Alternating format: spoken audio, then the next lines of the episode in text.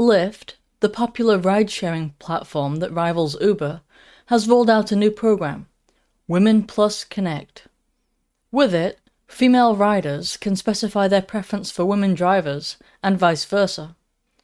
Apparently, the service is being rolled out because plenty of women prefer being driven by other women, especially if they are strangers. Unfortunately, men represent a potential threat to women in part because they are naturally so much stronger and can easily overpower. Yet, Lyft's program doesn't stop there. Turning on the new feature will, quote, increase your chances of matching with more women and non binary drivers. End quote. That's intriguing. By including non binary drivers, they completely invalidate the reasoning behind why women might use the feature, unless they simply hate well adjusted men. People can only be one of two possible sexes, which is reflected in biological realities. The aforementioned strength differences are one of them. Thus, entertaining the modern hysteria around gender theory invalidates any goal of supposedly protecting women from men, because plenty of those claiming to be non binary are men, which is one of the two binary options. Likewise, those claiming to be transgender women are men, and they are also included as women in the program. According to Lyft, this program was built in partnership with the National Association of Women Law Enforcement Executives and the National Sheriff's Association, further clarifying that this program is about safety. Yet the worldview that is incapable of defining a woman cannot create a women only space. I doubt the legality of a system that so obviously discriminates against men who are qualified, have been through a background check, like all drivers, and are able to perform the job that they signed up to perform. In this system, healthy men are relegated to a second class, behind both women and those embracing this delusional fad.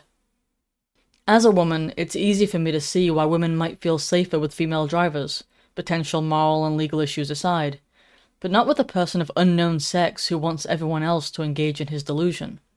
There is no basis on which to believe that a straight male is more of a threat to a woman than one in the throes of either profound mental illness or egocentricity. The opposite is true. If a person is to get into a vehicle with someone, they are effectively placing their life in the hands of the driver's judgment. But those claiming to be non binary cannot even judge what sex they are by looking down. Lyft's announcement then proclaims, quote, Diverse communities are stronger, more interesting communities.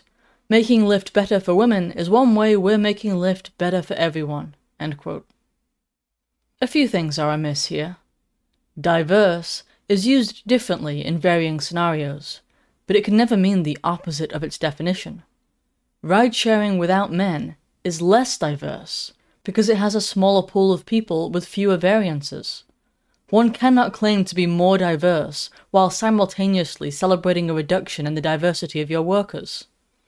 Further, the claim that diverse communities are stronger, so often regurgitated in the modern age, is flatly wrong.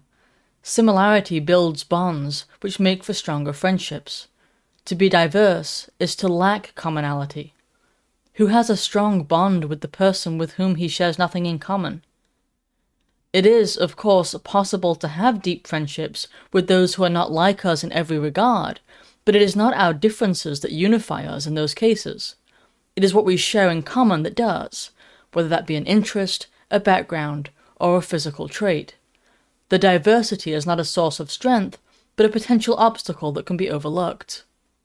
This new Lyft feature of pairing female riders with women and non binary drivers is to be the new default for women who use the app, unless they disable it in their settings. So, an unsuspecting woman will get an increased density of those with, at best, confused sexuality, all allegedly to make her safer and more comfortable.